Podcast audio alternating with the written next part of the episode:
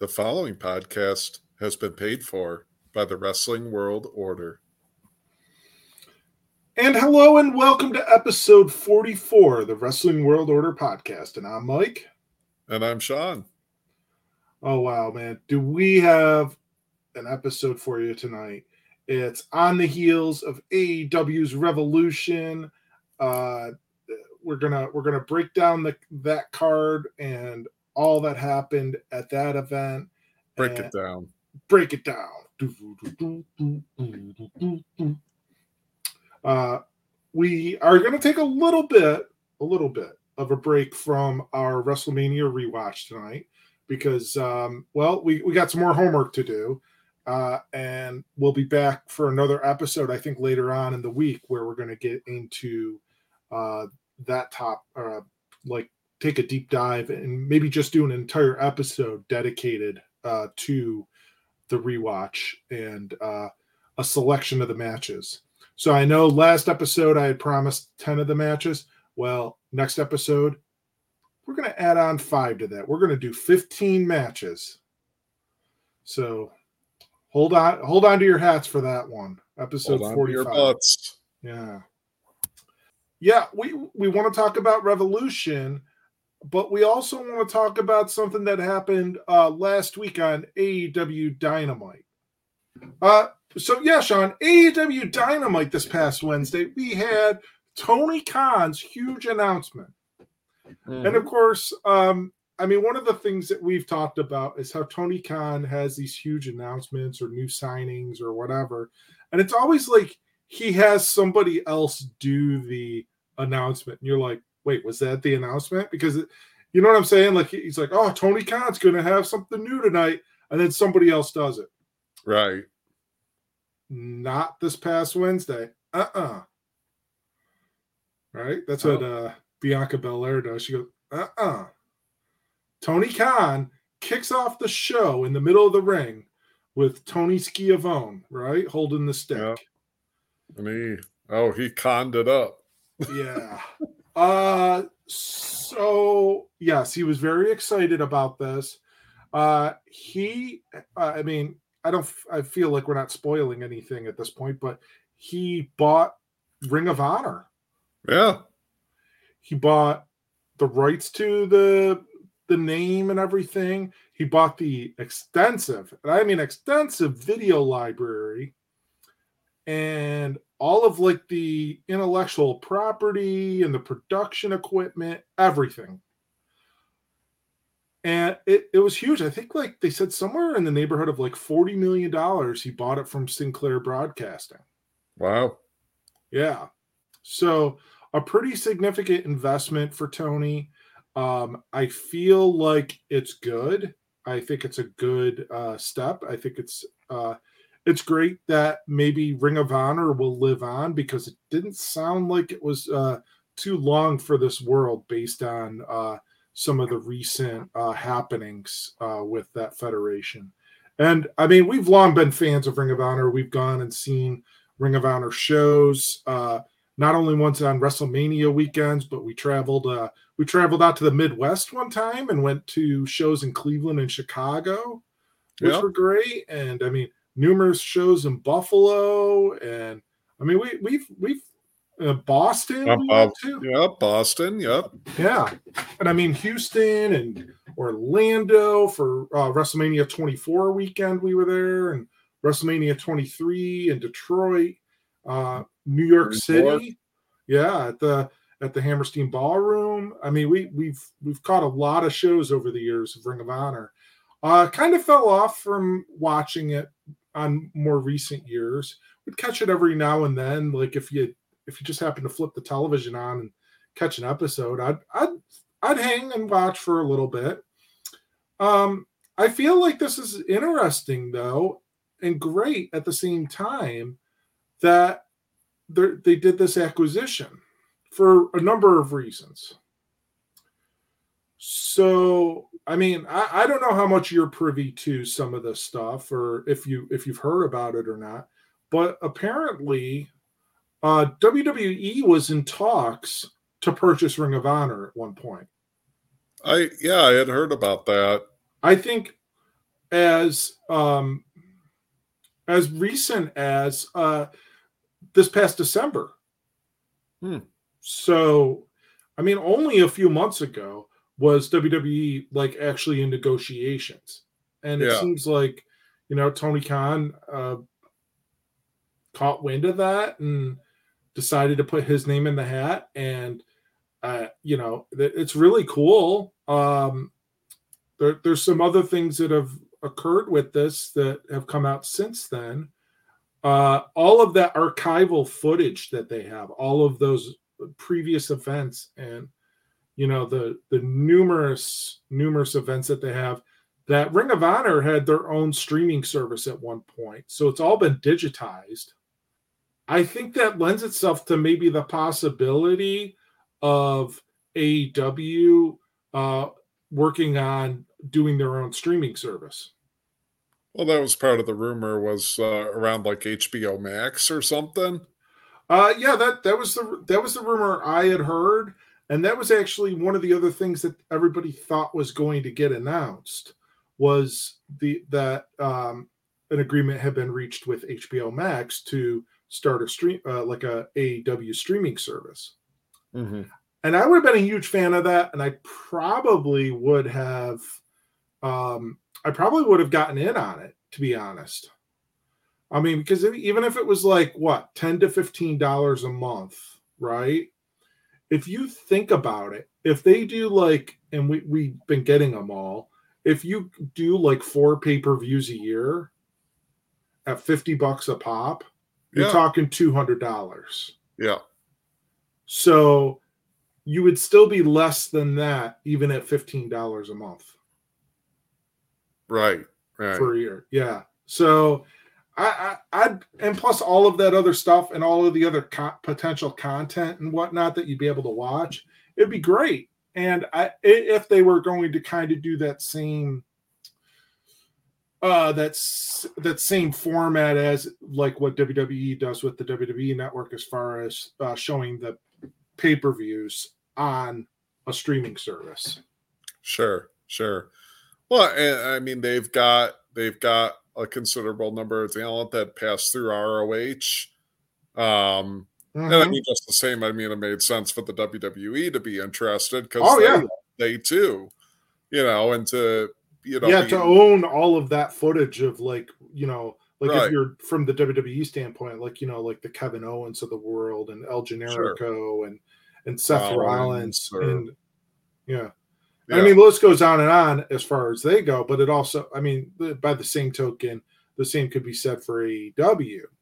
sure, Um, sure, so that i mean yeah so as far as that streaming service goes that that could be a just a boon for them as far as you know all of that you know footage that maybe people maybe people haven't seen before you know um or aren't aware of. So you get a lot of that stuff yeah. uh, available to you uh if they go that route Well, and I th- I mean, even like uh, going back, like uh, I I'm I can't recall when we like started watching some of ROH or going, you know, hitting some shows or whatnot. But I mean, there's a there's a solid chunk of time. I mean, I know I wasn't watching it, uh, so it'd be kind of interesting to be able to sort of go back, you know, and take a look. I mean, that's what 17 years, right?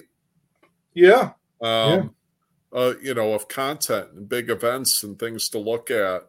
Um and some of the things to you know maybe get a sense around the history and Oh, you know, definitely. where some of the guys that we're seeing today came from yeah. um and how they worked their way up. So i yeah i mean if it goes that direction uh that's pretty cool Yeah, whole, Um, wholeheartedly agree. Um, there, there's there's even uh, other aspects about this too that have come out.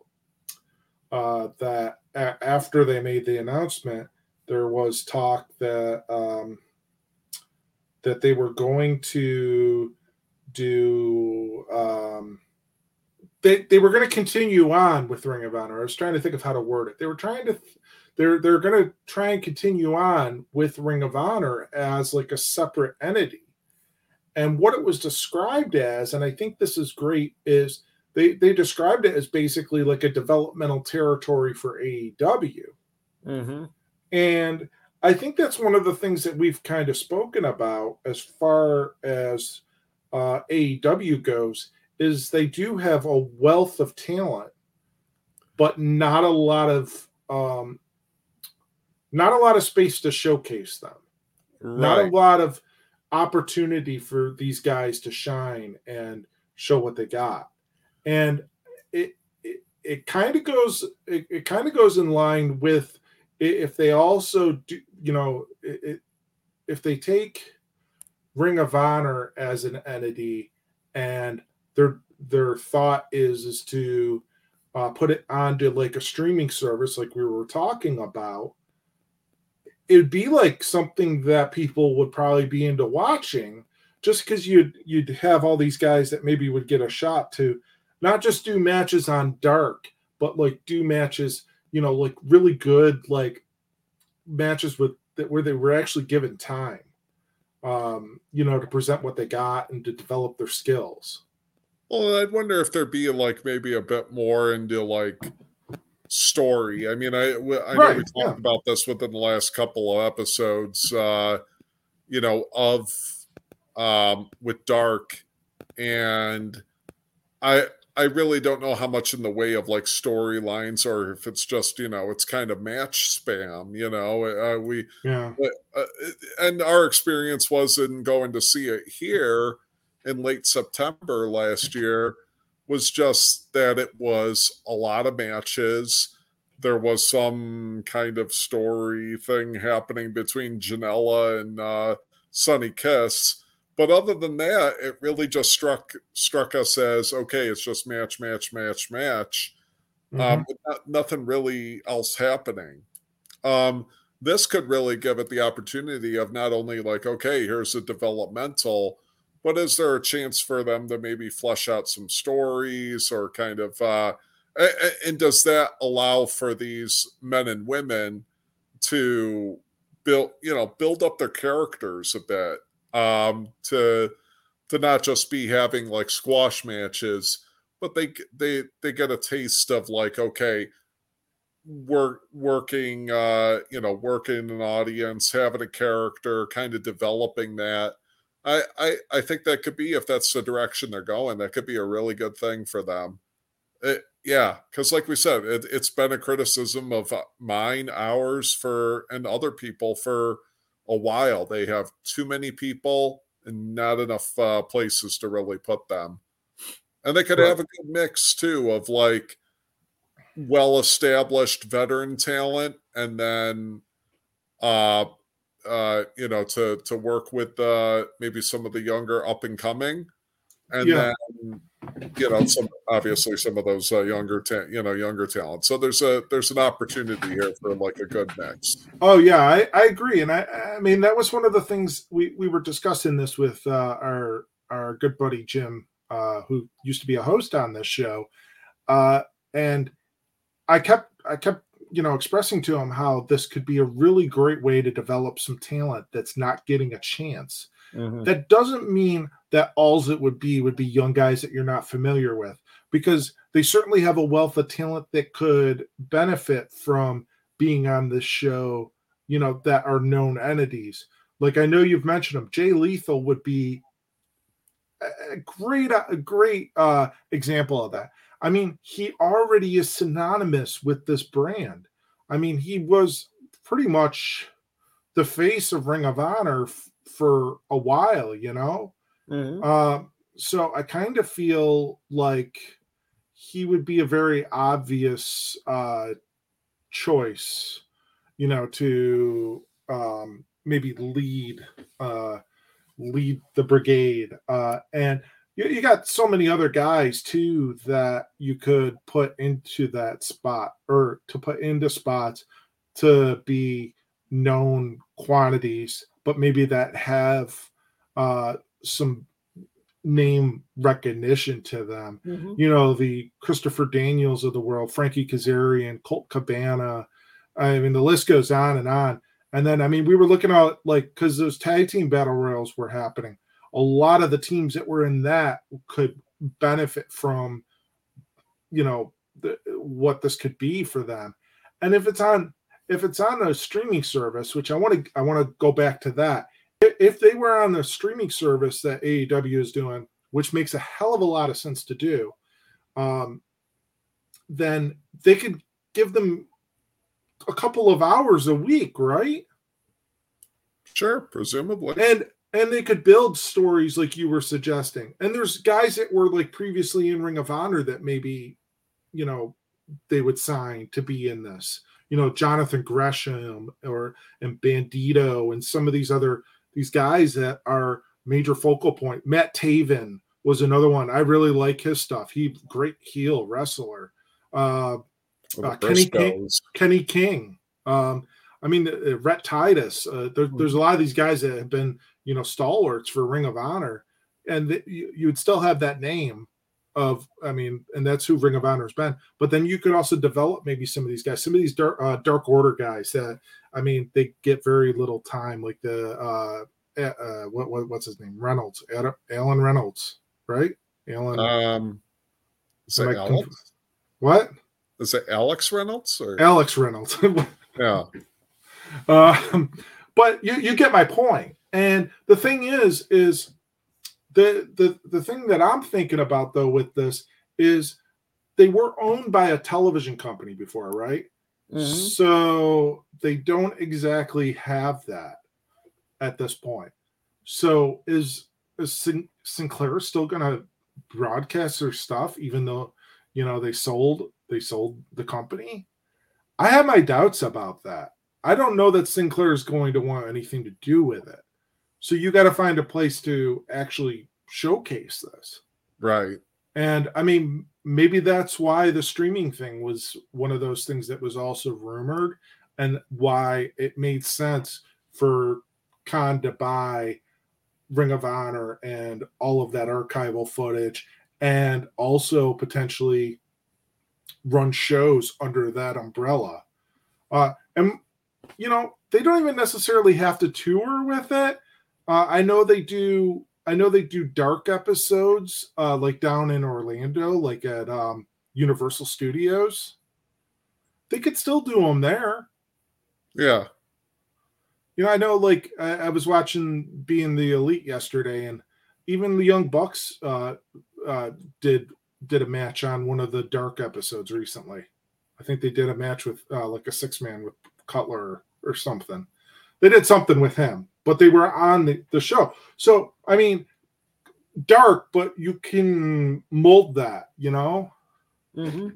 Yeah. So I have high hopes for it. And I think one of the other things that they did, and this is this is kind of what I wanted to loop in from Revolution that I feel like might um might be a reason why they brought this guy in, is they had a surprise appearance by none other than William Regal.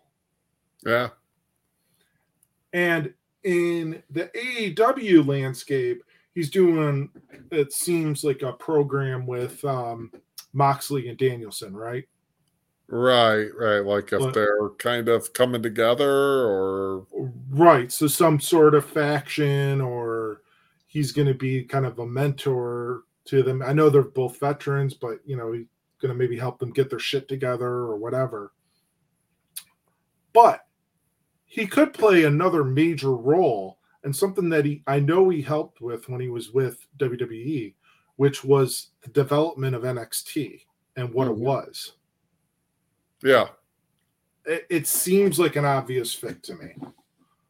I mean, he's got a wealth of knowledge and he knows how to work with these younger guys. I mean, and he's well respected.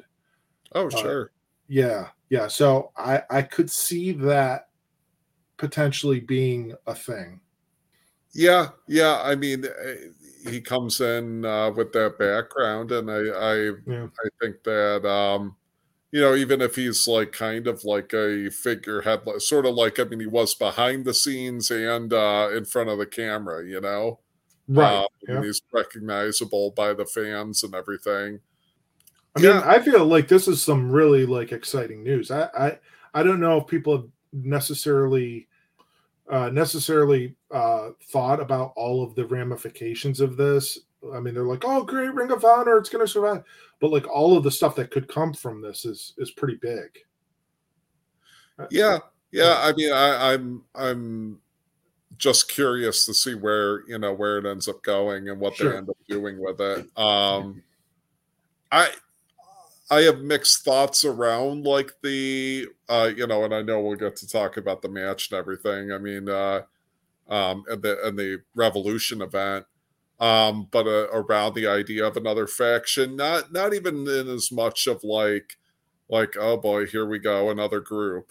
Um, it it's not even completely all that to me with like Moxley and uh, Danielson. It's it's uh, it's more of um, I I don't necessarily see them as needing to be together. Like I think Moxley is over. I think Danielson's over. I don't necessarily see a benefit to it. Um, or you know, and, and Moxley is kind of a, like a lone wolf. You know, that's part of his really a part of his character. I mean, yeah, he's been paired up with uh, Eddie, but I I'm not fully. I, I'll, I'll see where it goes, but I'm not like fully uh like oh man, I'm really super pumped about like the possibility that they're going to have a faction. It, it doesn't appeal yeah, to me. I, I, yeah, I don't.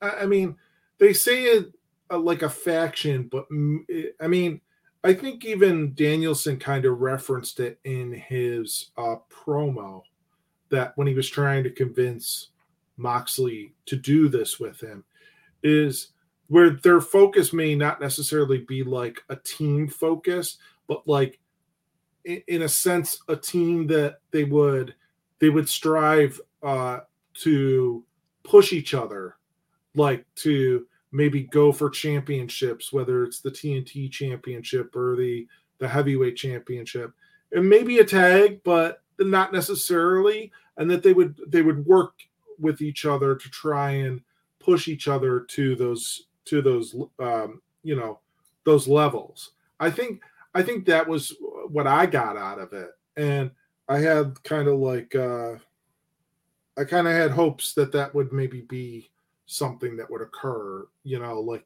in yeah. that in that sense.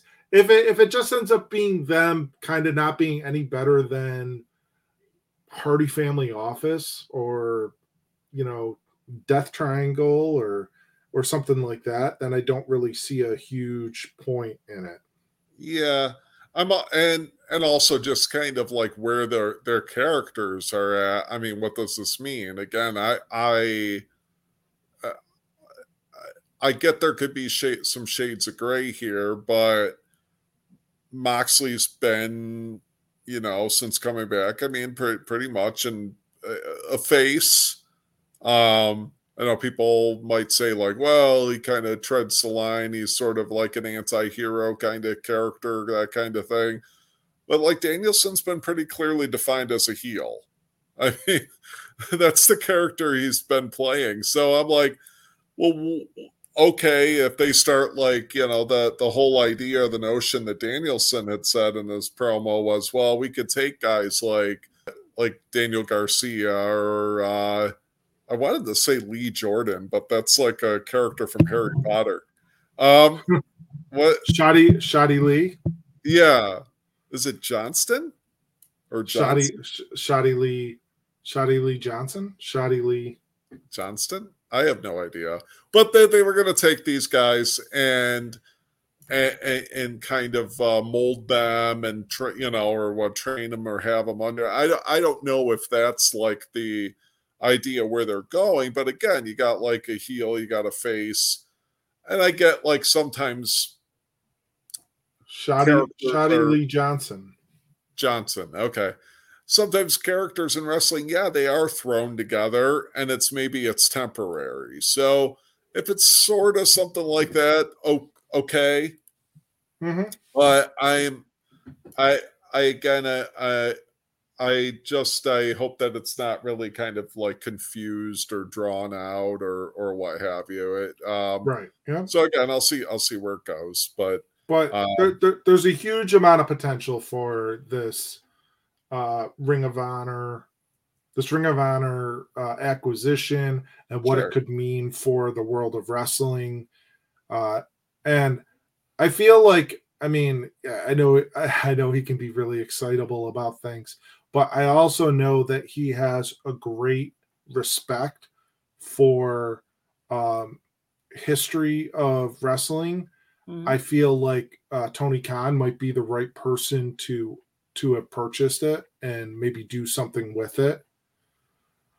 Um, I, I heard a quote from, and I know you don't like the digs that CM Punk um, does to WWE because sometimes it just gets a little stale after a while. But he said something uh, on like the AEW post press conference from Revolution, and he said he was so happy that Tony Khan made that purchase because he feels like his uh, his legacy from Ring of Honor, his uh, career, like it, you know, like the all of these highlights of uh, from his career will get will get shown in the right light, and uh, he'll he just won't end up uh, being a tab on some poorly devised app that, that that'll be hard to find which he's not wrong about their app. Not, yeah, I mean it's uh, not wrong. The the network on uh, Peacock is hard to maneuver and manage. Yeah, it's pretty hard to navigate. was, I mean, I know it's a kind of a bit bit of a dig against WWE, but it was kind of funny. Like the that part was a little bit funny, but his sentiment about he felt like that Tony will do right by the name and the organization and um everything that encompasses that. He, yeah, he feels like it's in good hands, which yeah, I mean, good I, to I hear. disagree with that notion. I I I think that I mean probably to um WWE it may have been more of the video library right yep. because of who they who they currently have which is fine mm-hmm. okay gets put up on the network and and yeah it's hard to navigate I, but I I think okay. I mean, WWE already has their developmental, so I think like for you know for WWE, it just would have been probably the video thing. To sure. AEW, there's maybe a bit more to it. You know, there's more that they could do with like that name. And it's not only just the video library, but it's like okay, let's maybe try to revive or uh, keep this as like another brand, if you will. Mm-hmm. Um, and, and, and, and keep that legacy going. So yeah, I don't I don't disagree with what he's saying. I mean, uh, you know, I mean, it, despite his uh, you know bitter ex girlfriend slight that he uh, uh, has to throw in there, but I, mm-hmm yeah, I just I I, I think that um, you know it it it it, it strikes me that it's going to be uh, it has the more of that potential to be something uh, positive. Um, I, I, mean, I think they have a lot of people in place, or a lot of people potentially in place that could help lead it down a great path. Sure, sure. I, I mean, yeah. like we were saying, Regal is one of them. Yep. Yeah. There, there's, I mean, there's a bunch of others too. I mean, you know, and I mean, I know a lot of people don't like his on-screen character, but like somebody like QT Marshall, mm-hmm. he if he's got any involvement in it, uh, Jerry Lynn is another guy that's there. You know, it, he great mind for the business, uh, and then some of the active talent that could potentially be like that we talked about. You know, that could be involved in it. That it, whether it's on camera or behind the scenes, you know. Well, but, it, it's interesting with this and this coming up because then all the rumors kind of started too, just to not go too off, uh, you know, offline with us. But uh, you know, about Cody and now they're you know rumors. Oh, right. Yeah, that- I wanted to get into that. Yep. That rumors maybe being that you know there may or may not actually be something with WWE at this point. Um, and I remember we said I said off pod, you know, and I did say it before, and I uh, that I was like, uh, you know, I'm I won't be convinced until I see Cody walking out on WWE television. Thus far, that hasn't happened and there's lots of rumors kind of circulating around whether that actually has happened. So I, I you heard it here first, folks. Um, I yeah, I, just- think it would be pretty funny, and I mean we've seen somebody do this. Uh, one Austin Aries did this several years ago. That and I, I know the perfect guy to actually do this kind of level of troll is um, we we saw Austin Aries do it when he came out to uh, a Ring of Honor event that we were at oh yeah, right after right after uh, Bryan Danielson got fired from WWE when he choked out Justin Roberts with the necktie oh um, yeah, like 2010. that- Yeah. that level of trolling. I think the one guy that I could see maybe troll the audience a little bit and really fuck with them in this sense would be um, I could see Seth Rollins like coming out like dressed as Cody in some fashion, oh sure, yeah, I could. like entrance music, everything. I mean, he could even, I mean, eh, if he, you know, the, the Stardust thing. yeah, yeah, I could see that. Yeah. I I, I could see I just had this image because I mean he's not the most slender guy, but uh, because Rollins and Owens are kind of paired up, I just like had this image of like Owens and like the uh, Stardust like bodysuit. bodysuit, and I'm like, oh, well, it was um there's a there's a great picture of him from a PWG event from several years ago. It was like um at the time he was in like a um he was in like a stable with the Young Bucks. And he Mhm. did a couple of six man matches where he dressed up in like the same type of outfit as like what the Young Bucks wear. oh god, And it was pretty fucking funny looking. Like, because he does not at all fit like in that kind of mold. no, Um I wonder if I could find it just so you could see it because it's it's pretty funny. Oh yeah, here you go. Here's a good one. So over on the right hand side. oh, And then uh let's see if it's pretty ridiculous. yeah. So they did they did that thing like briefly. Uh if anybody would want to it, it was called Mount Rushmore is what they called the stable. Um and if you look up Mount Rushmore PWG you can see what we're referring to. Um anyway, uh yeah, so this should be really interesting to see where this goes. Um obviously, I mean there is there is scheduled a Ring of Honor event for WrestleMania weekend. Hmm. Yeah.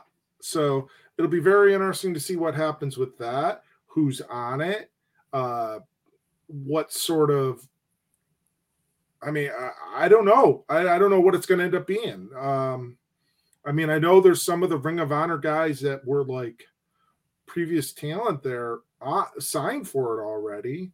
So it, it's really kind of interesting. Um, we, we shall see what happens with that. Uh, but I do know that we have something that we want to talk about, and it's the the biggest thing that happened this past weekend in wrestling. It's uh, the Revolution pay per view. Um, Yep. and oh my gosh, man, uh, what a show!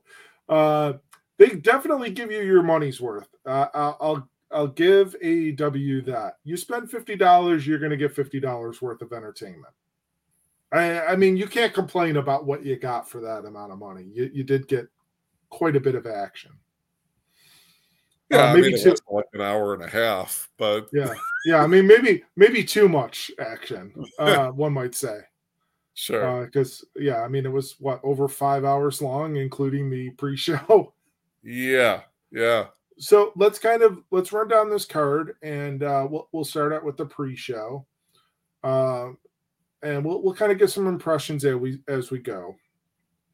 Uh, first off, and they intersperse these pre-show matches with kind of like some of the uh, vignettes and uh, stuff building the the main show matches up. So uh, the first match he had up was uh, Leyla Hirsch versus uh, Kris Statlander. Uh, nothing inherently wrong with the match per se. I mean, they, you know, uh, I feel like uh, I feel like they're building to like a good story between the two of them. Uh, I mean, it, they they they they have quite a bit of like a backstory built into the match and everything, and it was good. And Hirsch is uh, she's very small, but she's kind of convincing in a way. Like she's kind of like she looks tough. Yeah. Yeah, she's Uh, definitely got like a like I mean, she's I'm just looking at a Wikipedia, she's 4'11, but she's like like a very like uh compact kind of uh Yeah, But- tough looking, you know, like just uh almost in a way like compact, like um not in the same build. Uh but like when I think of like uh John Silver, how Yeah, a little bit. Like, like how he's kind of like I mean he's short, but I mean he uh is like muscular but like you know very like just like that compact build. Um Mhm. so she's almost kind of like the same um in a in a weird way. Um this i i i don't know. It was just sort of like it was kind of there for me. It was sort of unremarkable. Um no again like you said nothing nothing bad i guess but nothing really that jumped out to me uh, I mean she did get a nice um like uh victory in the match. Leyla did uh with very heelish uh uh uh means like by hitting her with the turnbuckle thing uh the like the metal from the turnbuckle like they had a spare one under the ring and she hit St- uh, statlander with that uh yeah yeah so um uh something that i know you were uh uh, and we'll, we'll kind of go over some of these parts that weren't matches but something that you were uh uh I, I don't know the word um you heard the music hit and it was kenny omega's music. And you're like oh great he's back.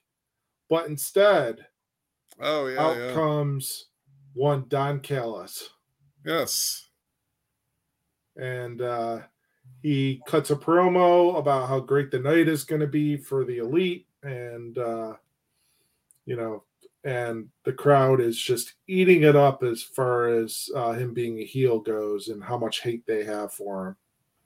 Uh, after that, we got Hook versus QT Marshall.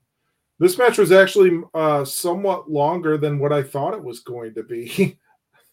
Yeah, a And, little bit I mean- longer than the other hook matches, which I guess I mean it kind of, in some sense, makes sense because I mean if uh, I mean I guess QT is a little bit more of a a test, quote unquote, for uh, Hook. Um, but yeah, we haven't we haven't really talked a whole lot about about Hook. Um, I uh, think uh, Yeah, I, I mean, we we had a discussion in the um in the chat with Jim about Hook, and I felt like he would maybe benefit, like if Ring of Honor does become a developmental thing, and he's he's got quite the following now, and he and people really do seem to like him. But I think he would benefit from maybe getting a little bit more time and yeah, you know develop his um develop his craft a little bit more um just not i mean there's nothing wrong with what he does but i'd like to see him maybe just get a bit more like uh time under his belt Yeah, I mean he's you know he's a young guy. Um, He's got a I- great look. I mean, he, yeah, Really. I mean it's pretty unique. I mean, people, I think uh, it, it, uh, it's it's been interesting over this last year because I I think people kind of you know liked him in an ironic way like they sort of you know they they're like oh man well like you know when's hook gonna get in the ring but people weren't sort of serious about it and sure. Yeah. um when it kind of came up that like oh well he's gonna finally wrestle it suddenly shifted to this thing of like people were all about it. Um and i i don't know it's it's interesting with him because i he he does i mean he looks good with what he does. He's pretty you know smooth uh with the what he pulls off. His matches have been kind of kept short. Mhm. um, and I mean that's not a bad thing. I mean they're trying to present him and make him look like this badass, and I, I think they've done a decent job with it. Um, and I, I, I don't know. I, I'm interested to see where where things go with him. I mean, he did he did fine for a longer match. I mean, it was five minutes, but um, Mhm. that much more. I'm curious to see like, okay, what's he look like maybe in like a 10 minute match, a 15 minute match? How's his character develop from here? Um, Right. and you know, does does he talk at all? Like, what what happens? Like, where's he evolve? Eh, Because I mean, as as much as people are behind him, I mean, uh, you know, fans can be pretty fickle and sort of get a little impatient uh, if things don't tend to um, change or progress. So I, I, I'm curious. Uh, it, it, he he kind of intrigues me um, in a way, uh, but yeah, I, I think he's looked good. I you know, and I think they've done a decent job with uh, how they've uh, built him up. He's got a lot of hype. The crowd's behind him, which is interesting too, because he's sort of like this getting a very much a face response and as part of a heel group. Yeah, and you know, you you mentioned that, and you're talking about like his popularity and whatnot. You know that he was like one of the top selling shirts at AEW shop this past year. Yeah, yeah, I'd heard about that. Yeah, which is pretty remarkable because I mean, like of all the other people that he was like on that list with, Yeah, nowhere near level of experience as any of those other guys. So Sure. that was that was pretty significant. Uh the next match on the pre-show, uh this one probably was it, it was interesting and I I don't know if it was necessarily for the right reasons. Um it, it was a six-man match between the House of Black, Malachi Black, Brody King, and Buddy Matthews versus the Death Triangle of Pac and Penta Oscuro and Eric Redbeard, uh, which Mhm. was Eric Rowan. It was all right, uh, but there was something really funny that we realized in this match, and maybe you don't remember this, but it because there was so much that happened on this event. But and it was a long match. I mean, I'm looking at Wikipedia. It was over 17 minutes. uh, yeah, uh, Brody King. Oh, Um, what what did he keep saying? What was it? here we Let's- go. Oh, here we go. I think oh my so. god! Over and over and over again, like just like repeatedly. Like I, I and I don't know if it was your television or the way they mic'd the um the ring or what. Um, I know you messaged with your your buddy Scott from Salem uh, during these events. Did he say anything about that, or did he note anything? Of, Kind of came off like he didn't know what I was talking about. oh, So I, I I don't I I'm not sure on that. I can't say for certain. I'd be curious to hear some other responses to this. I wonder if it's something with your television and your uh, your surround sound system because it was. But I'm just picking up things that wrestlers are saying. Yeah, yeah. I mean, it, it was. Well, it's weird because the commentary was on like the front, like the speaker just under your television, the speaker bar, and then like all of the ring noise and the crowd were on the speakers behind us.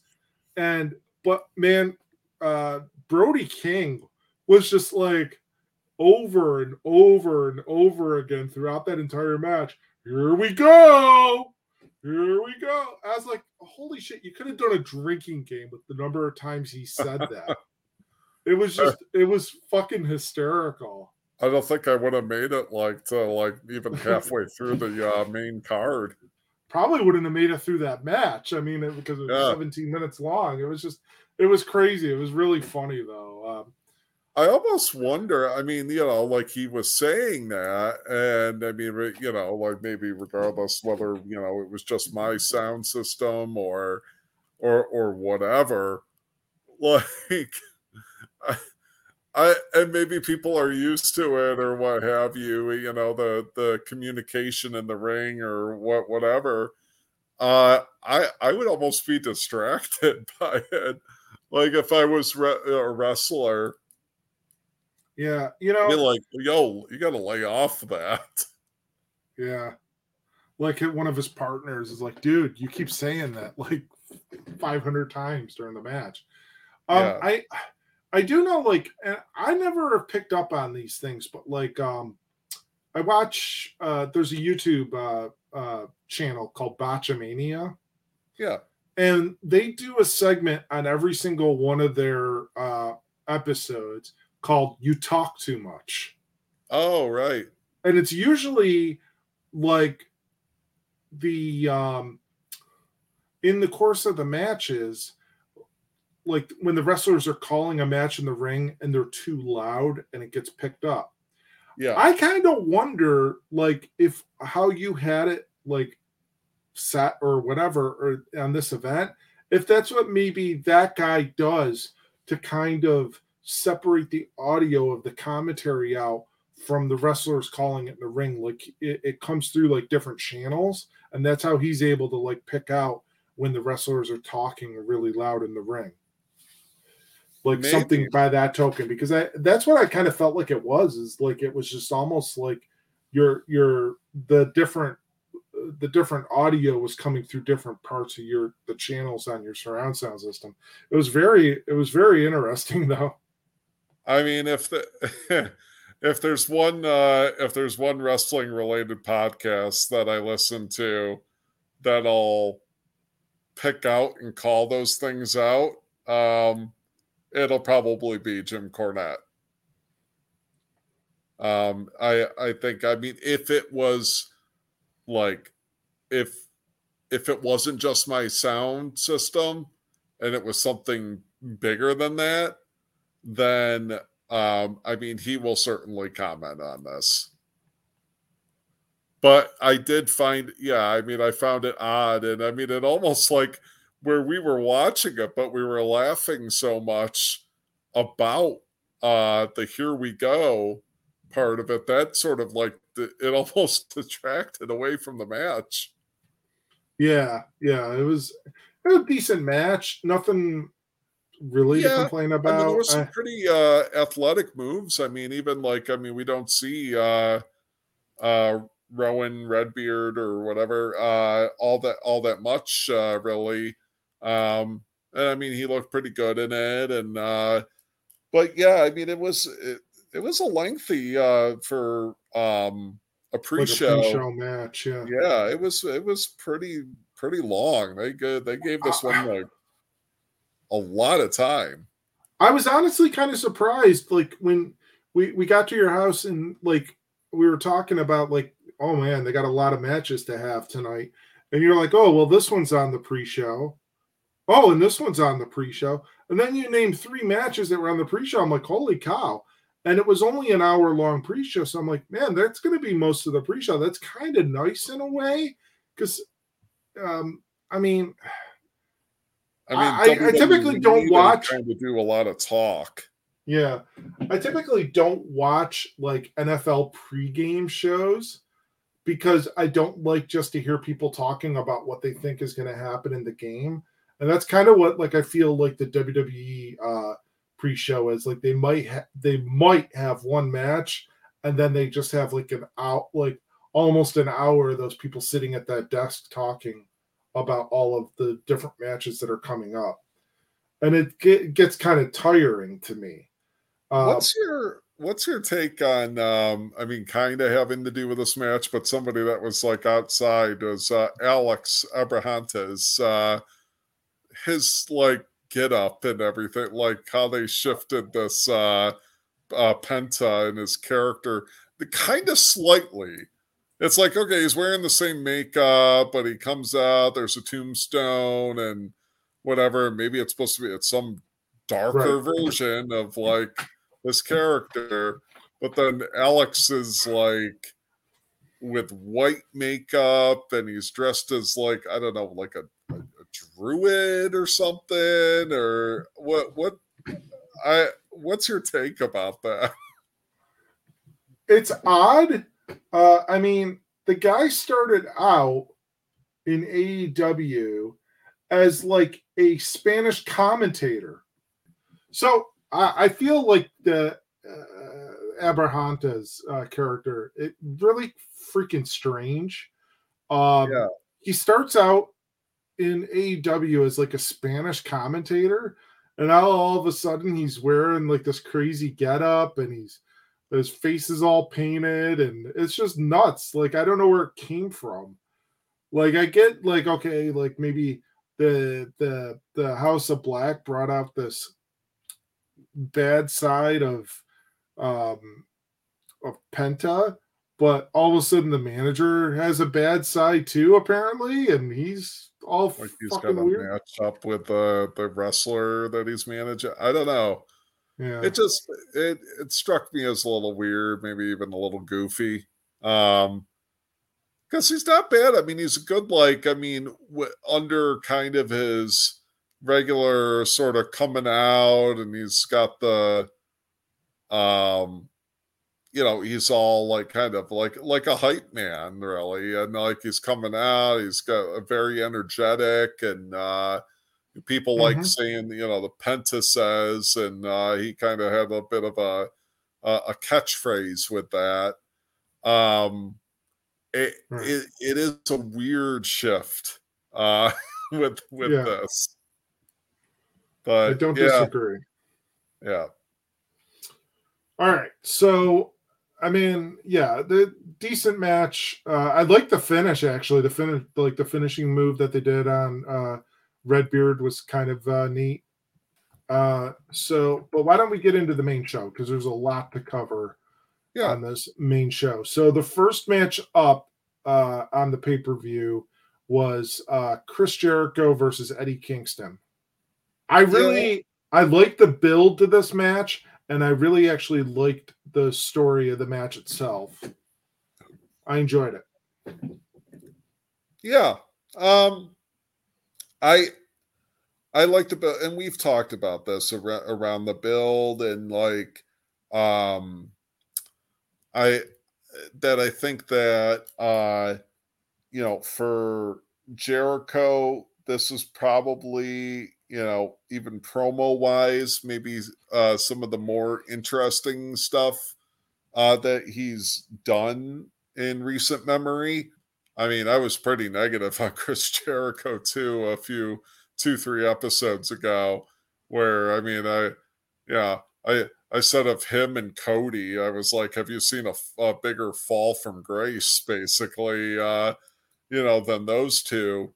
Yeah, and this was you know the, the this build with it and it kind of involving uh the other inner circle members uh you know in particular santana and ortiz um I, I, like i i i felt the the the build up and the promos to it. It, it seemed like it, it made sense to me and it wasn't like just goofy. Um, and it was it didn't feel like what Jericho has kind of done in the last like year plus. Um, and, and also, I mean, you know, a lot of people have commented he, Jericho's gotten himself back into pretty, you know, pretty, really good shape. Um, mm-hmm. You know, so uh, that's great. Uh, and you know, I haven't always been big about Eddie Kingston and his matches. I always think that like promo wise, he's he's pretty believable and he comes across like um you know that that's who he is, like who you're who you're seeing on TV is who who he is in uh quote unquote real life. But I I haven't that hasn't always translated to me with his matches. So this one I was more pleasantly surprised by.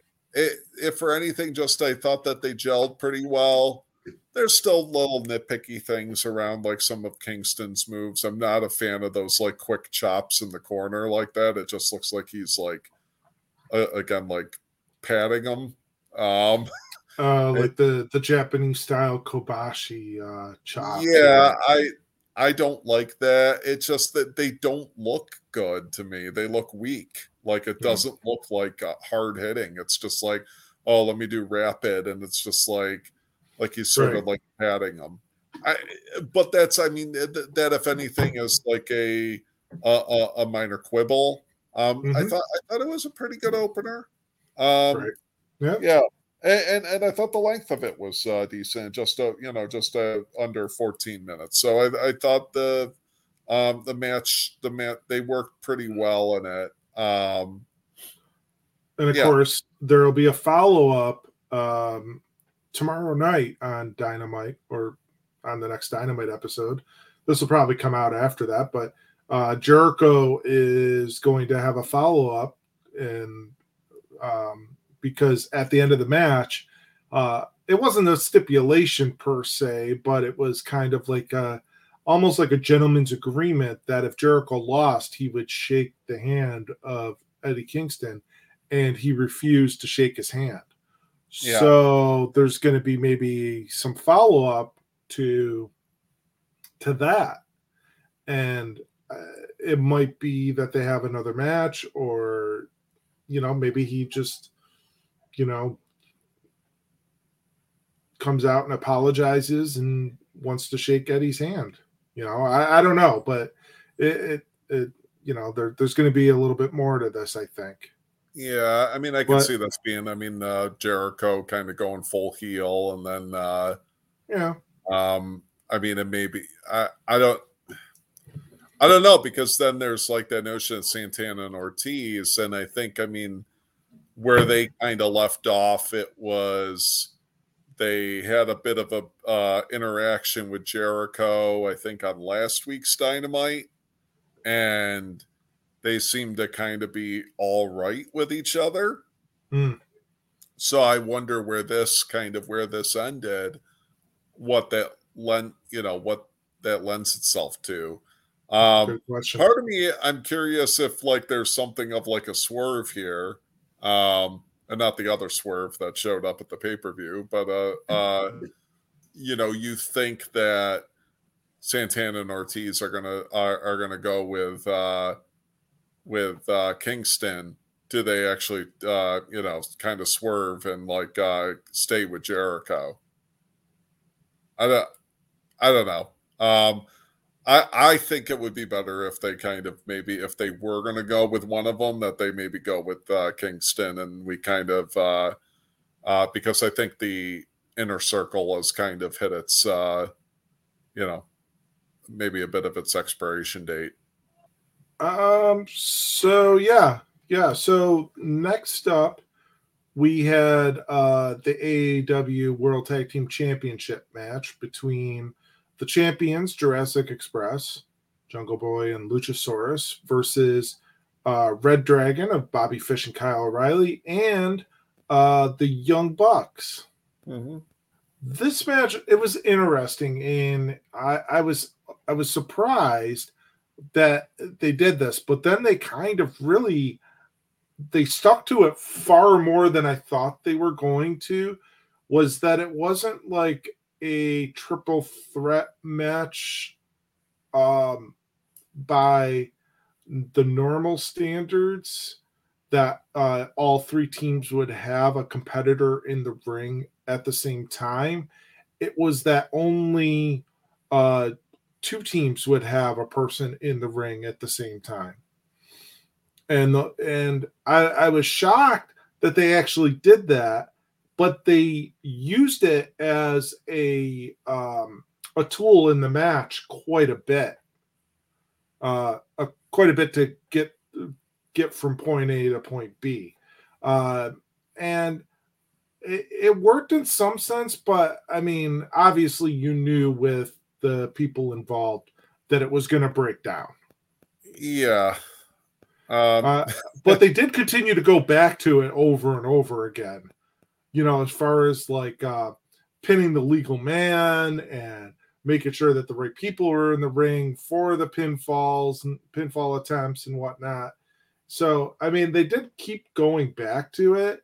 Uh, it, it was kind of what you would have expected the match to be, honestly, though. Yeah, and I mean that kind of speaks to some of like the uh the, the things that I you know have and that with this match issues uh is that I mean there definitely were like points in it that I was like okay like they're kind of keeping with some rules and it's like all right I uh, I I went back and I kind of took a look at some of this one as well because um, I know like I I went back mainly to kind of rewatch the main event but I mm-hmm. stopped and I kind of took a look at some of the other matches, and, and this one included. And there were aspects of it that I was like, I was, I was into it, and uh, that I, um, that I thought like, okay, this, this is pretty, this is, uh, this is uh, decent. And then it kind of like broke down, um, and you know, uh, they they bucked it up, and uh, and and they you know and they come in there and they do their thing um and everybody's in there and it's just a it's you know it's what it is um so i, I yeah i was so, sort of so so i I coming out of what like taking a look at some of it again, I came away with it of I would have rather seen just Jungle or Jungle Express, Jurassic Express, uh, uh, against uh, Red Dragon. I probably would have rather just seen that um, than the Young Bucks also involved. Um, I get bigger picture; it sort of lends itself to that storyline. Mm-hmm. Uh, with both of both of them kind of involved and Adam Cole there, and then whenever uh, Omega makes his return. Um, so I, I get that there's that aspect to it, but it's just in terms of like the match on its own. I probably would have just rather had it be the, those two teams. Sure, sure. I, I, I could understand that. I felt like the sequence though of matches kind of lent itself to almost more of the same with the next match. Not necessarily that it was uh, a tag team match or whatnot, but like another kind of like car crash kind of match, right in right in order.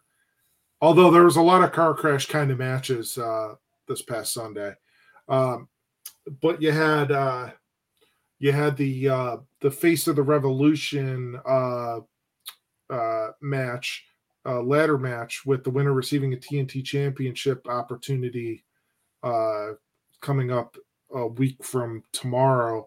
Uh, but you had uh, Keith Lee, Wardlow, Powerhouse Hobbs, Ricky Starks, Orange Cassidy, and Christian Cage in uh, this match. And again, it, it was good. It was uh, uh, the match that we got really got a kick out of last year for them grabbing the uh, the brass ring or AKA the Sonic the Hedgehog ring or yeah. the uh, the hemorrhoid pillow uh, yep.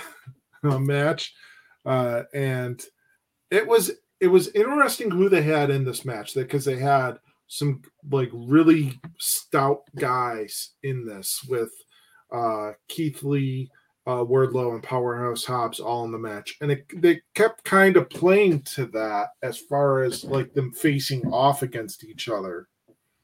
throughout the throughout the course of the match, really. And then you had like Starks, who I thought was great in this. Um, I really liked him. I thought mm-hmm. he was. I thought he was great in the match. Uh, there, there's only one quibble that, and it's a guy that uh, seems to be popping up out of nowhere time and time again of late. Your good buddy uh, Danhausen. Yeah, um, I I just I I just don't know what what they're doing. I mean, I've I've seen some of his stuff like on um, YouTube or uh, um, or it, just little clips or whatever. Um, yeah, I know I mentioned that. Uh, uh, you know, he had uh, sent uh, those uh, cameos to like Jim Cornette, and obviously, yeah, I mean, I listen to Cornette as we've talked about, but um, and, and, they were humorous, and there was stuff that uh, uh, you know that they, even uh, Jim and his uh, co-host they got a kick out of, and I I got a kick out of it just because of this guy is uh, his character is just weird, you know, kind of weirdly interesting.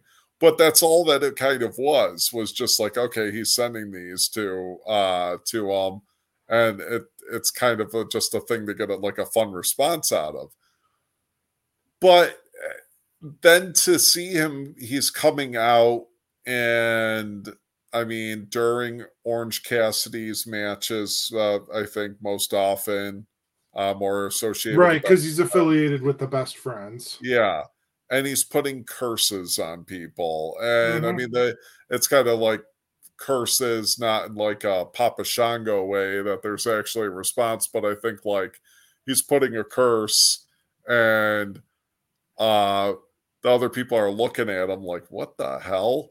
And then it's basically it's like a distraction kind of thing. Um, but it, it's it? well, maybe, maybe, or well, maybe it actually is a curse, and like that, we'll see some backstage footage of them throwing up on someone. Um, you never know. Yeah, or some black goo coming down their face.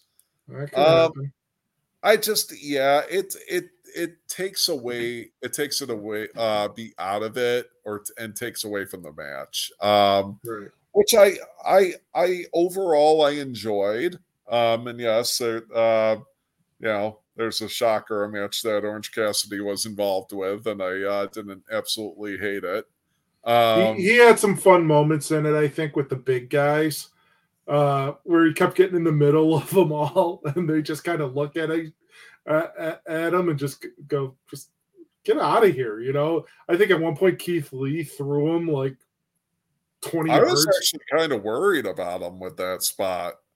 Cause I mean, he, uh, I think, I mean, he almost like blew past the guys that were like intended to catch him. Right. Like yeah. On the rampway. Mm-hmm. And he, I mean, it looked like he landed fairly hard.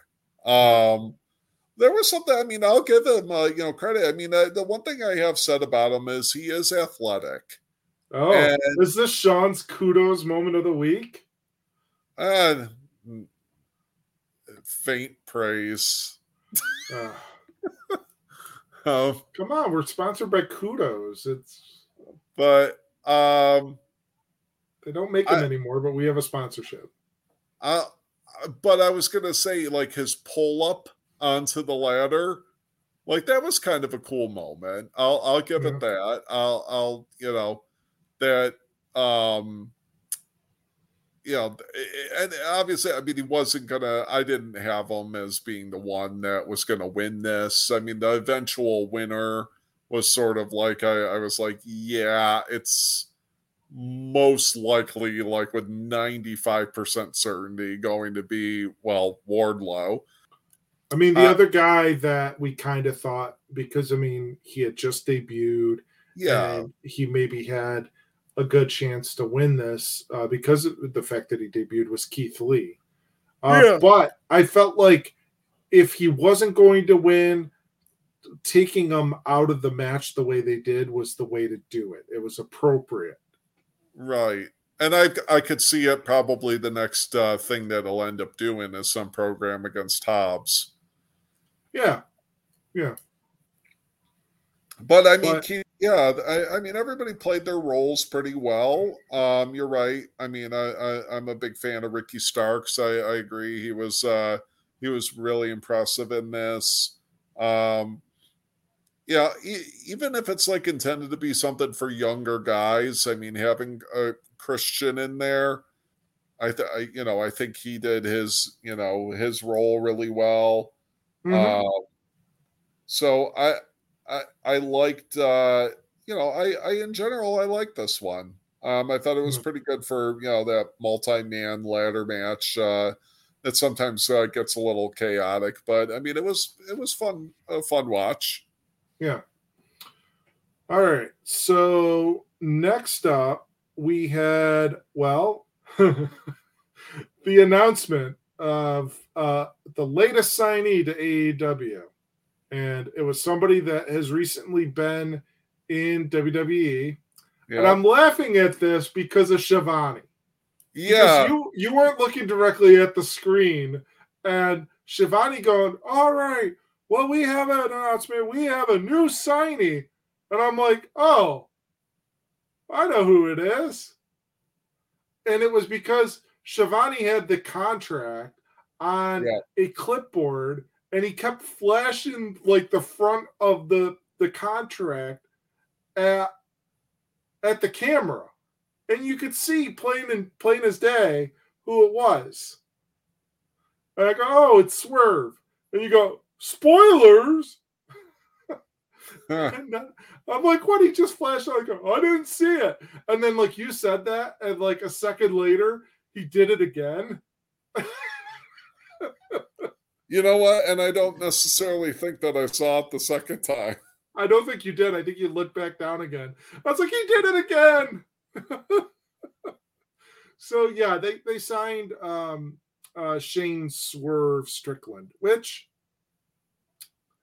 he might be one of those guys. Actually, you know, we mentioned AEW uh, or Ring of Honor. We mentioned Ring of Honor and uh, the potential of maybe having some names uh, go down there and be you know bigger names but like to work in the developmental. He might be one of those guys that could do that because he's been around for a while.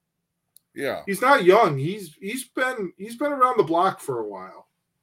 So he definitely has some experience so i feel like that might be a good opportunity I, and i mean he, he's got a great character yeah and i mean the fans really uh you know we're we're into uh we're into him yeah, it's interesting. I looked him up. You said he's not he's not young. I mean, he's 31. So yeah. I mean, he's not he's not old, but no, I mean, no, but he's, he's been he, has got he's some good experience. Yeah, I mean, he's he's coming into it with experience. I mean, he's not like uh totally just, you know, brand brand new. Um right. But yeah, I mean, the fans were pretty excited to see him. I you know, it's just it's again. I mean, I'll be curious again to see what they do with the Ring of Honor thing, like we're saying. Uh, just because I mean the the criti- the criticism has been like, my God, there's keep signing, signing, signing, and it's like, yeah. where do they go? Um, so it'll be interesting to see what they do. All right. So the next match up was uh Jade. Uh, the next matchup was Jade Cargill uh, versus Tay Conti for the TBS Championship. And um, one thing I want to make of note is uh, playing Jade Cargill out uh, for her entrance was uh, somebody that we saw uh, just before um, the start of the pandemic. We saw um, one uh, Christone Kingfish Ingram we saw him in Buffalo, and he was playing Jade Cargill out for her uh, entrance uh, the other night.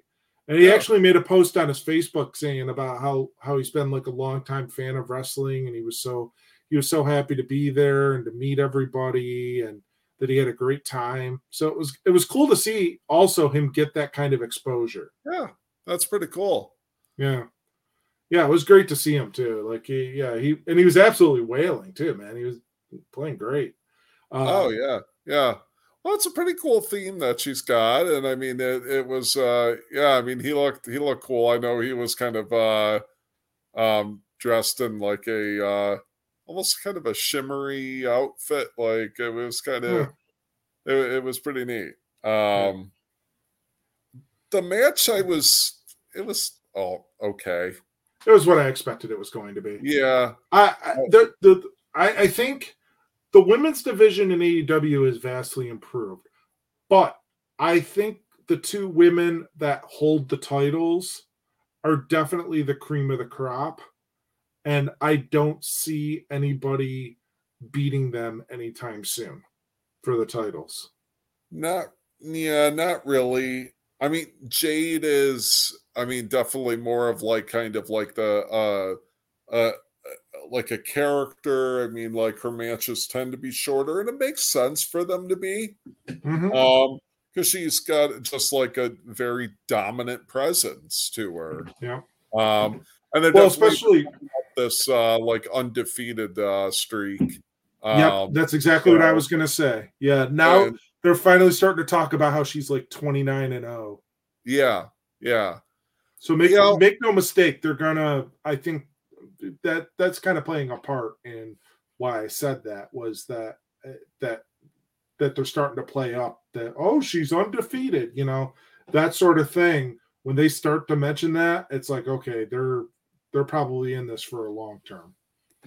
And there was something uh in this match uh it was like i think we were both like oh was um anna jay taking like a kick from uh on the outside from uh jade and mm-hmm. like i mean she just like like into the like the table like the timekeeper table And it just looked pretty uh it looked pretty brutal so yeah it, did, um, it, yeah. it, was cool it was cool looking um I, I don't know so much of how you know i know people were kind of like well um i i think what uh, the the wwe or whatever had passed on Tay conti i think or released her at some point yeah and, and, people are like, "Oh, well, finally, you know, she's uh, getting some due in uh, AEW." I'm gonna be a little bit negative here, but I'm not so really sure uh, on Sunday that I saw something that really impressed me.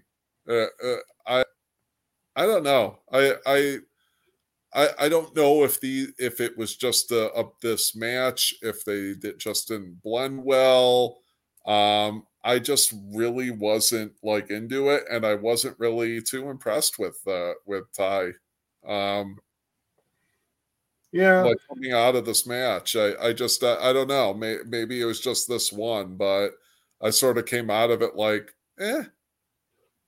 I, I feel like she she has moments when she looks really good, and she's got a great look. I think, but yeah, sometimes the wrestling's a little bit lacking. I feel uh, I mean, maybe maybe her uh, working so much with uh, Sammy Guevara might be a uh, might be something that uh, helps her out.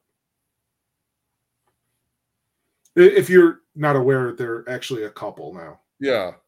Okay. I didn't know if you knew that or not. No, no. I'm, yeah, I'm aware. Okay. Yeah, he uh, he uh, dropped uh, the girl that he got engaged to, like and over the like summer. Soon after, like yeah, uh, like within a couple of months. I really thought you were gonna go immature here and be like, yeah, maybe her working with Sammy Guevara. Know what I'm saying? uh, that that's just.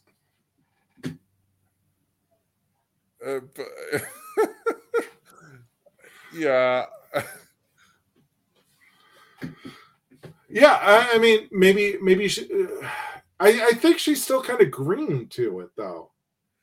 Yeah, and maybe that's just it. I, I and, and, maybe that's where like her being in that position. I mean, the, the the thing is, is that like, could you argue Jade is in sort of that same place? I mean, is Jade in a position to be sort of the um the the ring general in that way and be the one to lead a match against somebody else who's green, quote unquote, as well.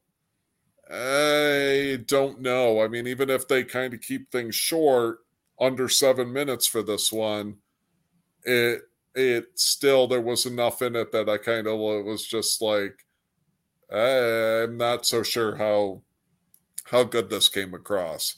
Yeah. I think you know Jade maybe uh, needs some opponents that can help to kind of guide guide it along more than somebody else who's maybe still finding her footing.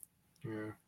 I mean, I would hope that um, having uh, Serena Deeb in the locker room might help some of these ladies. Yeah, absolutely. Because I mean, she, I mean, what she's doing on Rampage right now is great, but she's also, I mean, she's been around for so long, and she's she's great at her, she's great at her job. She's great at, uh, she's she's a great character. Uh, Mhm. yeah, I just I really dig what she uh, what she does, and uh, she can definitely help. She can definitely help everybody involved.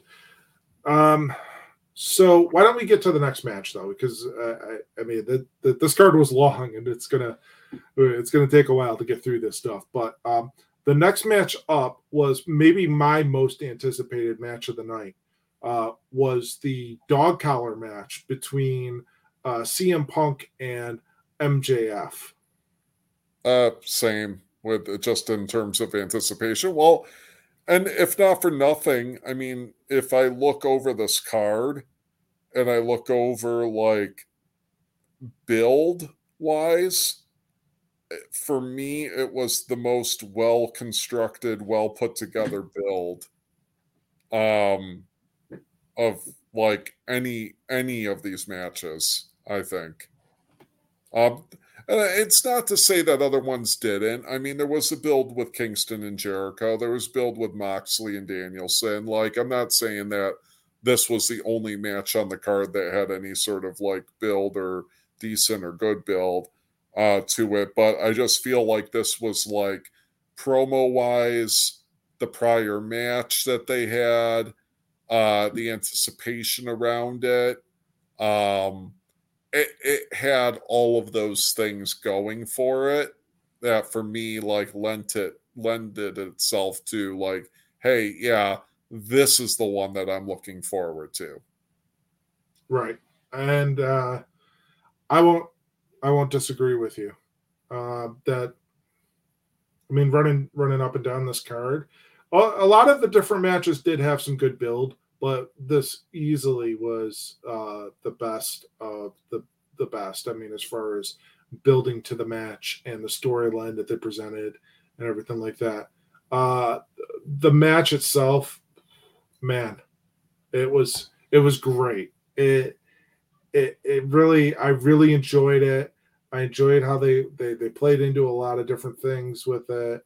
Man, I, I just enjoyed this one. I enjoyed watching it. I know a lot of people don't care for uh the blood, but it I mean it's a dog collar match. It should have blood, right? Um yeah and Yeah. I, I mean, yeah, you could argue, oh well, maybe they shouldn't have dog collar matches, but that, that notwithstanding, um, it just masterclass at telling a story in the ring, and these guys just put it all out there, and uh, it it just it works so well, man. I just I really enjoyed it. I enjoyed how the guys worked together. I think that. Uh, um, I mean, I I think clearly uh, they're both moving on to different things after this. I think this was kind of like the blow off between them. yeah i would say so Uh, but it was really enjoyable to watch these two work together yeah over the course of the entire story. Uh, all that being said, uh, I mean, if you got to think that the next thing up for MJF is Wardlow, right? i mean it makes the most sense with where this match ended um, Right. yeah i Uh, I mean, and I, I liked. I mean, the like Wardlow is kind of. Um, I mean, he's he's doing well in terms of like just his like, and has been over the last several weeks of like his like facial mannerisms, like his uh reactions to thing that things that MJF is doing. It'll yeah. it will be interesting to see. I mean, to uh, well at this point it's you know tomorrow for us, but uh the next episode of Dynamite it'll be interesting to see like you know what's mjf's reaction what you know what uh, happens with uh you know wardlow you know i mean is he you know officially kicked out of uh pinnacle, uh, pinnacle um yeah.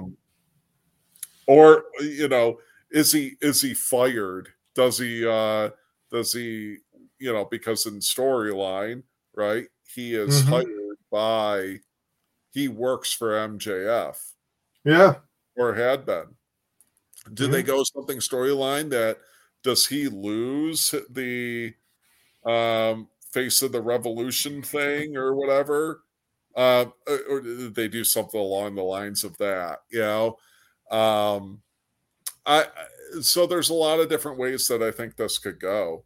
Um, just on the match, the the the match itself, uh, I yeah, I th- I think this was arguably like my match of the night. Um, the action, the intensity with it, I don't mind the blood. Um, I think it really it added something to it. Um, if there's one thing, I mean, I could maybe say like I, I maybe like the tacks were unnecessary. I, I don't know if you needed it. it needed it. it needed uh it um because I mean there was already so much blood in the match and so much intensity. Again, that's a probably a very minor minor thing. Um it didn't like it certainly didn't ruin it for me or anything like that. It just like was like okay, I don't I don't even know that they really needed to do that. If yeah. ultimately the finish was that he gets knocked out by the dynamite diamond ring, that's that's your finish. Uh, right. So I, but I, I like this. I've enjoyed this feud. Um, I mean, by and large, it's probably been one of the better things in AEW over the last several months. You know, even probably since Punk has came into AEW, I would say storyline, like with like actually having a a, a, a program.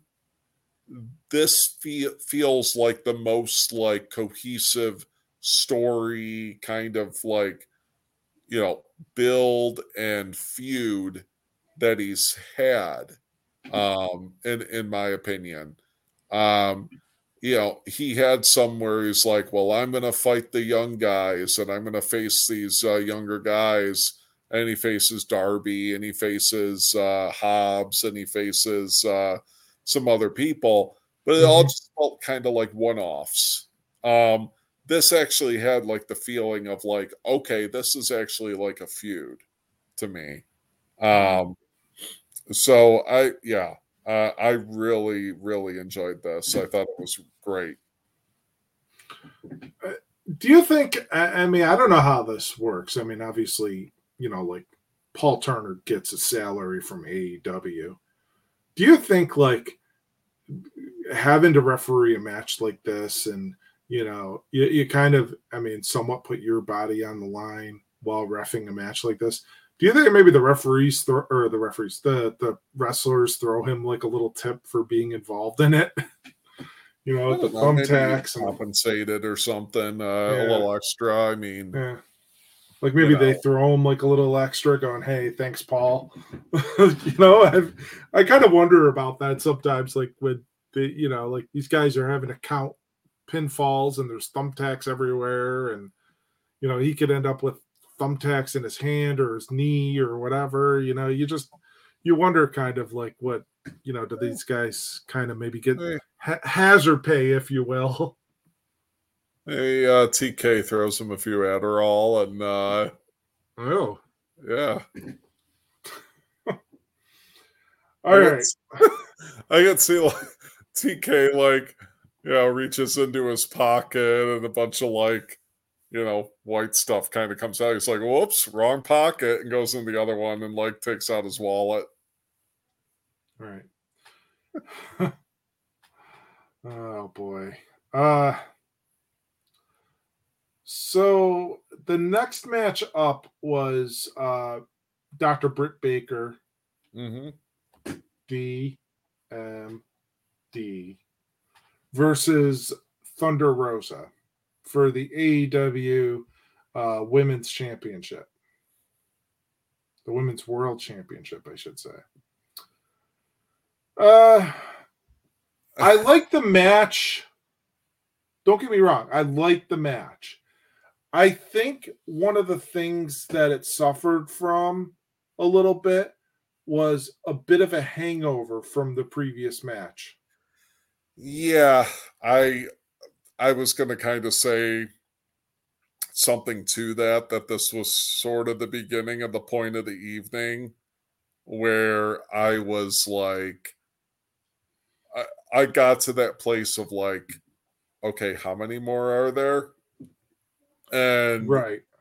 and, and I think eh, just out of like that last match was, you know, long and, and not that like it shouldn't have been or wasn't or you know wasn't good or whatever. Obviously, we just you know very much put it over and whatnot, but it, we were we were already a bit quite a bit into this event. And I agree with you. I think it was very much like a it had the sort of the unfortunate uh position of going on after uh MJF and Punk. This one I just uh, th- there was sort of like the good with it, but then to me uh again maybe a bit too long and maybe also a bit too much in the way of like the interference. There was several Right. different points where there was interference and like interference spots where I was like, okay, is this going to be a, and no, it's not. And oh, is this going to be the ending? And no, it's not. And I'm just like, that kind of, that kind of play, like, dragged on me for uh you know if i'm to be completely honest about this one it it kind of pulled it down a bit for me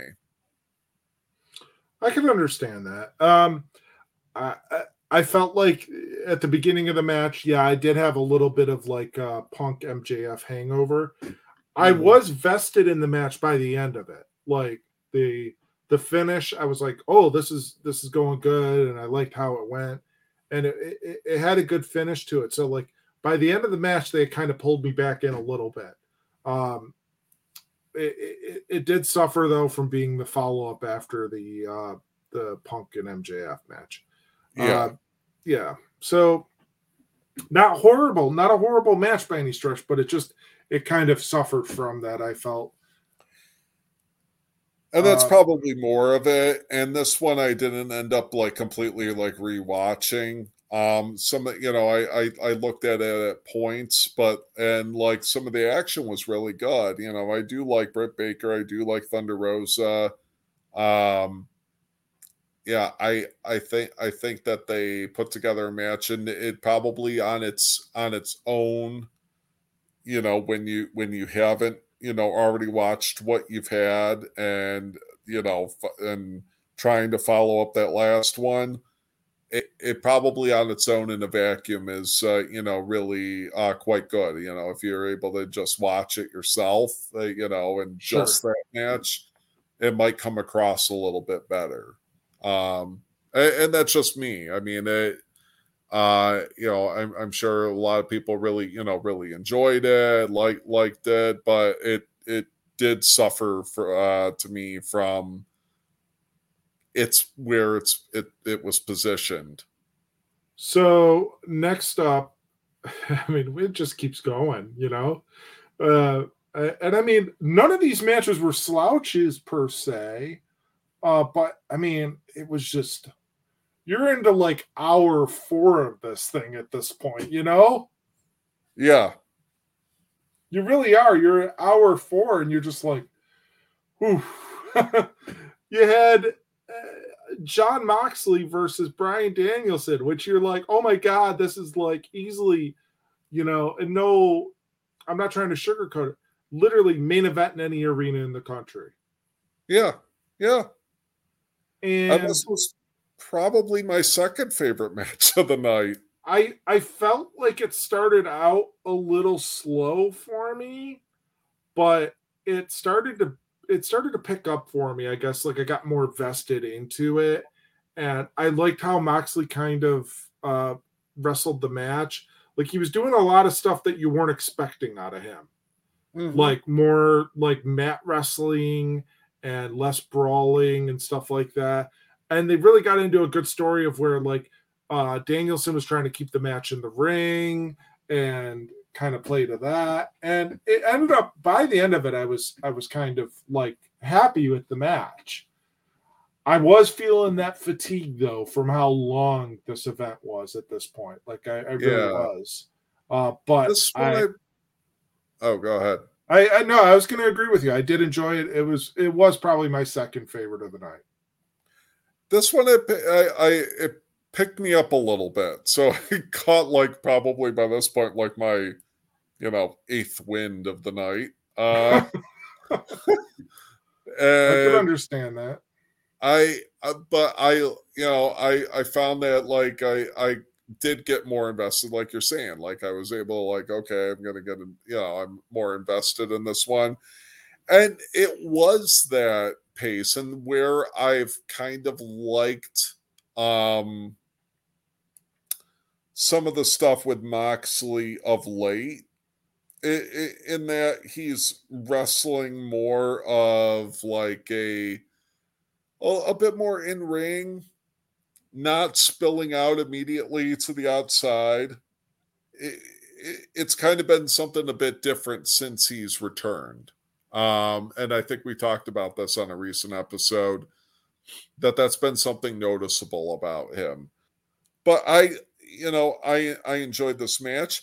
Even it was interesting. I didn't immediately catch it, like the uh the finish, and and you know when I sort of rewatched, I took a look at parts of this match as well, and caught like the ending of it. I was like, oh, okay, that was the pin, because it, it was interesting. Moxley kind of caught him in a sort of a surprise uh, pinning predicament, caught uh Danielson. So um, I but I enjoyed this one.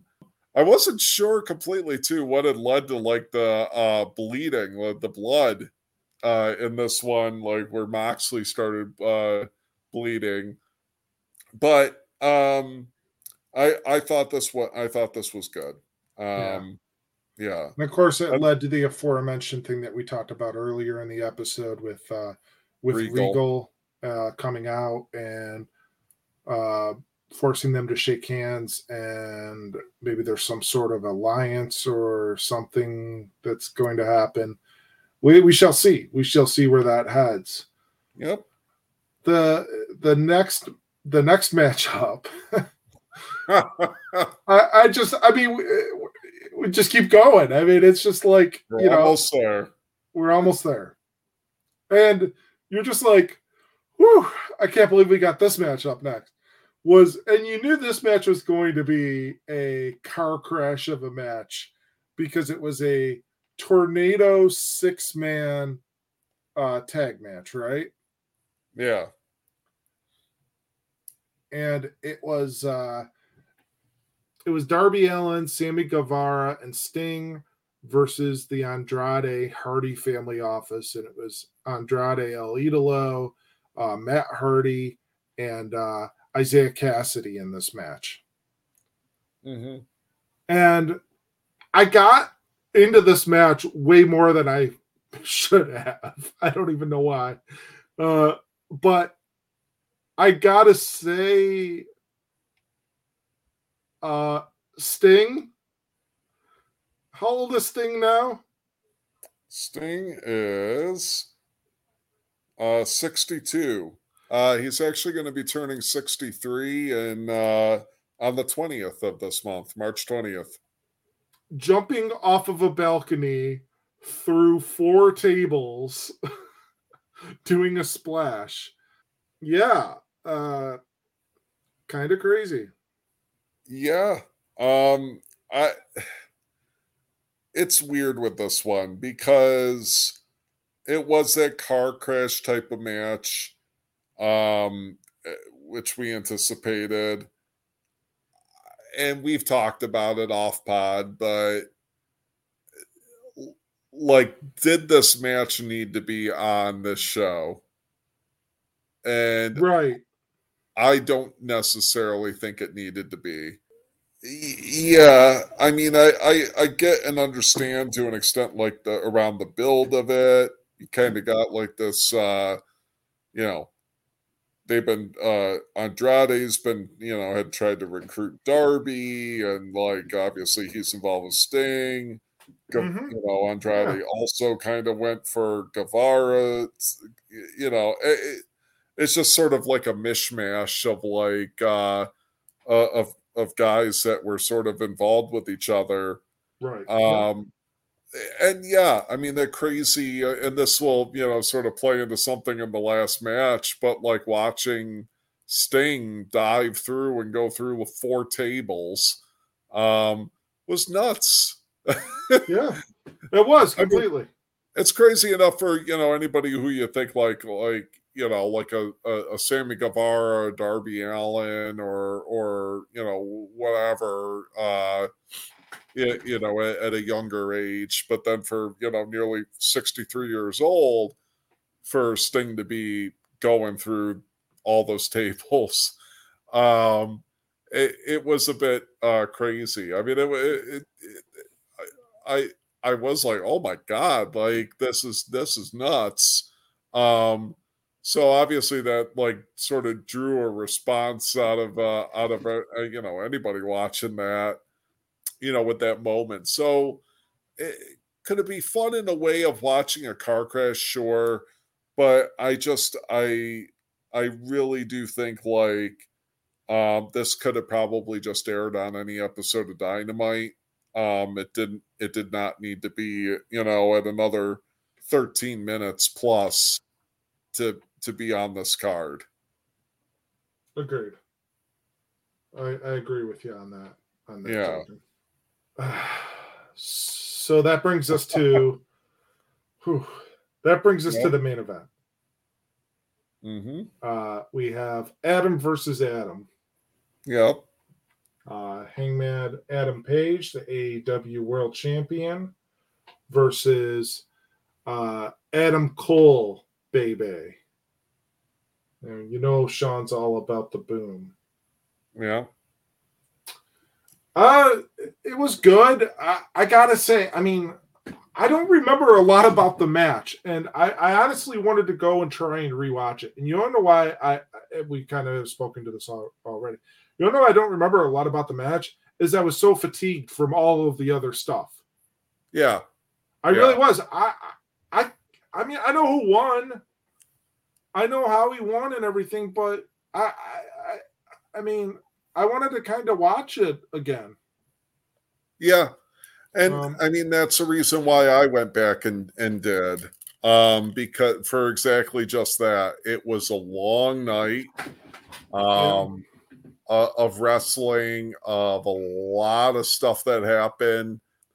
Uh, It it was just it was a, a you know so much of everything and I get they want to try to do like this and this is maybe a separate topic they want to try to present something for everyone and you know because they you know they don't have they've they've got like the pay-per-views that they have right? I mean they've got four of them throughout the year. I i like that. I i do really like that uh because it helps for them to build up stories without it being so like month to month uh how Yeah. I, I mean, does. obviously, I think if they go like the route of a streaming service, you'll get more. Well, yeah sure sure but- more like specials or Right. I mean, and they already do kind of like the uh the special episodes of Dynamite where it's almost Mhm. sort of like, you know, if you think of like Clash of the Champions, how they have like, you know, Yeah. some pay-per-view quality stuff. But it, it I I know that they try to fit in a lot of like everything for everyone to make every sort of make everybody happy. Um and fit in as many people as you can. But this was again a match that was at the very end of a long night and it, it in and of itself was a lengthy match at like almost 26 minutes Yeah. um I mean, you had you had no less than um you had one, two, three, three matches that were 20 minutes plus on this card. And then you had an additional four that were 17 minutes plus. yeah That's a lot. Like that that that's crazy. Like that is it's great to see every see everybody get you know get that time but oh my god like this is literally over five hours. And Yeah. I, i'm glad i'm glad that they, they they're able to do this and you know that it, there's not just like one you know one game in town so to speak. But Yeah. holy cow. Like I, I don't i honestly and i tried uh, this was the thing i was going to tell you that was really kind of funny. Yesterday i went to try i went to go and look to see if i could find the match the, this match on youtube. So i searched and sometimes uh, i mean truth be told that you can find sometimes the pay-per-view events on youtube like people have posted up you know right. streams of them or whatever. And they're there temporarily. Right. But- um yeah. I couldn't find one, but what I did find were several instances that people posted up their own recreations of the main event on a video game. oh Like they literally went through and like posted up like a 18 to 20 minute video of a video game playing out this the course of the match. Wow. That's and to like do that and to kind of like make that um and if it like actually follows along the pacing of the match that's like a lot to do like to then like post up and have that uh, on youtube within like I couldn't believe that they actually or- or existed. I was just like, oh, wow, okay, all right, more power to you. Good luck with that. And then so I promptly mean, turned them off.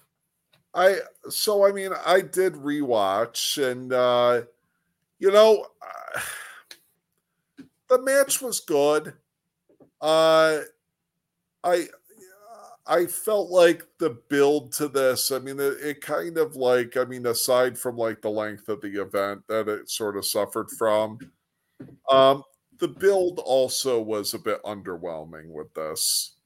I I feel like it was okay. Um, you know, Adam Cole kind of just is like, well, I'm gonna come on out, you know, and and regardless, I mean, uh, uh, of you know what they want to say, like, well, it didn't count. Like the guy had just lost to Orange Cassidy. Like uh, it's kind of like, all right. Uh, I'm glad to see him move out of like this feud with the best friends and all of that, but uh, he just kind of came out and sort of like it was uh, like okay this is who's who Page is going to face. And I mean there were a couple more interactions and stuff but not really all that good of a build with it if I'm to be completely honest. So then we get to this match and I'm thinking all right well at least we know like the match will be you know probably really good.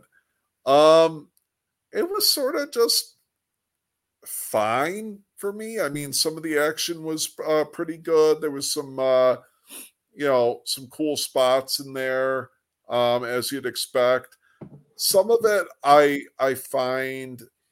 So some of it, I I just find with like this uh, the style match or. Uh, is that very often there tends to be uh, uh, what I call like window dressing uh, to it, where we get like, well, we get Red Dragon coming out, and the table comes into play, and this is what I was referencing earlier.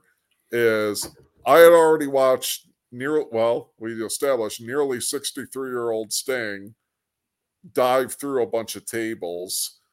Then in this match, I get like, okay, an unnecessary table spot. I'm like, I've already watched a ladder match. I watched a dog collar match. I've watched um, a Texas Tornado six man. Like to see one more person go through a table. Oh, and the yeah, yeah, the ladder match too. I mean, there was a uh, what uh, Keith. You mentioned ladder uh, match, yeah. What's that? You had mentioned the ladder match. Yeah, yeah, yeah. But that there were guys that I think went through a table in that too. Right. Yeah. But to watch like those, and then like by the end of it, I'm like, eh, all right. Like another guy goes through, but then like you know, best friend mm-hmm. or uh, not best friends, Dark Order comes out, and it's like there, there sometimes tends to be with some of these some of these guys I've found like, um, you know, sometimes with Cole or with like Omega, especially, or the Bucks or whatever, a lot of like kind of this outside sort of like other stuff like that sort to try to fluff up the match a bit. Um, sure. Um, and maybe it doesn't even need it. Um, and let's have like a one-on-one, like um one one-on-one match. I mean, yeah, you know, we got to that with the women's division matches where there were one-on-one, but I mean, were there any other like one-on-one like men's matches on this card? Oh, Moxley uh, like Danielson. in the main in the main card. Moxley and Danielson. Moxley Danielson and well for title, um Oh, Kingston and Kingston and Jericho. Kingston, Jericho, Moxley, Danielson. And so then, those were like, I mean, you could argue Punk and MJF. Well, I'm saying not like non-gimmick, like regular matches. Uh, yeah, yeah. Well, Kingston and Jericho, and then uh, Moxley and Danielson. So, eh, eh, but it just it, it kind of felt like I mean to this like you know they this was the only uh, title match that you know was sort of uh, one on one, and I felt like it it it could have just been like a you know straight up match without like there being this excess around it. Sure, um, sure I got you. It, it sort of it, it kind of uh it, it, took away from it a little bit for me. Um I I felt like it was okay. Um, you know, not not my favorite match of the night. wasn't bad, but I didn't. I I feel like maybe it was a little bit on the underwhelming side of things, if I'm to be honest. Um, I understand that. I mean, overall, though, I I did enjoy. I did enjoy the event. I thought it yeah. was good. Uh, I look forward to seeing where they go next. Uh, I mean, obviously, we got a lot of uh, content coming up, and stay tuned for that. Um, but yeah, yeah, I mean, this is good. This is good to break down, man. I, I enjoy doing these and yeah. talking about these. Uh, and I'll just say, overall, the event. I mean, I I did enjoy it. I thought it was oh, yeah. it was a pretty solid, uh, uh, you know, pay per view that they put on. Mm-hmm. Um, you know, lots of exciting matches. Lots of you know, good to see like kind of the the culmination of like some stories. There was some good surprises.